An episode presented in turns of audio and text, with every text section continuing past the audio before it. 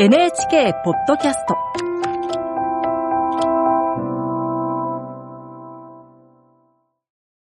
案内役の友吉革新です。今日はタズ役の関水渚さんとご一緒にお送りします。おタズさんは今川家臣の鵜殿長照の妹で、家康の妻である瀬名さんとは幼なじみという間柄ですね。で、あの、瀬名の奪還作戦の時、ええー、みたいな、最初の作戦を阻止したキーパーソンだったわけですが、おタズさんは瀬名さんの味方？裏切り者ってみんなドキドキハラハラして見てると思うんですが、タズにとってはもう親友とかを超えてる大切な人、大事な人っていうそういう感じ方をしてるんですけど、瀬名に対しては。だからその思いが強すぎるのとちょっと盲信なのと、やっぱりこう思ったらこれをやり遂げるまでやらなくてはならない責任感もあるから、瀬名が良くない、自分にとって良くないと思う方向に行っていると感じたら、もうそれは瀬名がどう感じているかとか、周りから見たら、客観視したらどうなのかとか考えずに、もう自分的には良くない方に行ってるから、これは止めなきゃっていう風になっちゃってる。で、それは、ある意味本当に大事な人だからこそそこまでやったっていうのはありますね。ご自身、関水さん自身、渚さん自身が、はい、そのタズさんと信念がこうかぶさり合ったり、はい、共感するようなとこありますか？いや、私自身もあの結構ちょっとつ盲信型なので、あのそういう部分はすごく共感できましたし、やっぱりこうタズのこう視野の狭さっていうのはなんか学校にいた時の自分と似てるなっていう、やっぱ学校っていう箱の中にいるともうその中でしか判断されないし。その中の自分の立ち位置が全てみたいになってきちゃうから、なんかそういう時って視野が狭くなりがち。で、タズもやっぱり、まあ戦国という世で、今川という家で、まあ今川家の皆さんと暮らしていて、まあそれしか知らない状態で。でももちろんその中でも視野を広く持ってた方っていうのもいらっしゃると思うんですよ。でもやっぱタズは無理だったんだろうなっていう。若いっていうのも年齢もあるし、うん、なんかまあ元々の性格もあるし、まあでも結構共感はしやすいですね。そういう意味ではなんか似てる部分があるなって思いますね。やはりみんな自分の意思をきっちり信念を持って生きていくっていうことが、うん、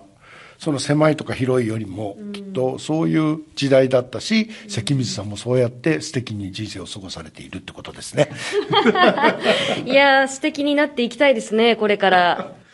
あのチーム家康ですね、えー、現場、はい、どうですか？楽しいですか？いやー、楽しかったですね。私もともと有村架純さんのファンでそれで親友役っていうのがすごく嬉しかったんですけど、やっぱりあの有村架純さん演じるお瀬名様と、まあ、もう本当いろんなシーンを一緒にやらせていただいて、でお忙しいじゃないですか、絶対にお瀬名様撮影なんですけど、毎日すごくこう心が安定されていて、なんか存在感がすごい大きくてドシッとされていて、それでもなんだろう、こう人をリラックスさせる効果みたいな、絶対なんか出してるんですよ。何かが出てるんですよ。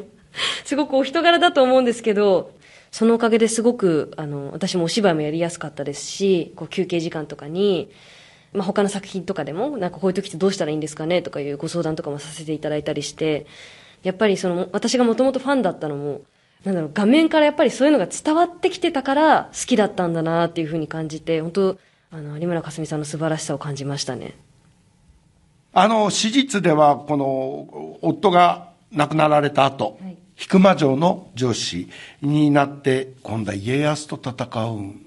ですね。まさに今夜はそんなお田津さんの姿が見られるんですかね？そうですね。やっぱり女城主になってから、あの、すごく、あの、引間城のみんなに信頼を寄せてもらって、すごく、お田津様、お田津様って言ってもらって、だからやっぱり、あの、みんなのことを守るっていうセリフが結構あるんですけど、それはもう本気で、それを成し遂げられると思って、もう絶対にみんなのことを守るよ。そういう気持ちで本当に撮影に挑んでましたね。うん、最後にですね、質問です、はいはい、どうする家康、今後の見どころ。そうですね、あの私が、まあ、特に今日大活躍しているので、本当にみんなを守るためにみんなを幸せにするために、タズは奮闘しているので、そこをね、共感していただきながら、楽しんでいただけたらなと思っております。そして私、まあ、この先あんまり台本を知らないので、いろいろあって、タズとしてはみんながちゃんと幸せになっていけるのかなっていうのを、まあ、心配しつつ、応援しつつ、すごく楽しみにしております。うん、幸せになってもらいたいですね、みんなに。えー、今日はタズ役の関水渚さんとご一緒にお送りしました。それでは、どうする家康、今夜もどうぞお楽しみに。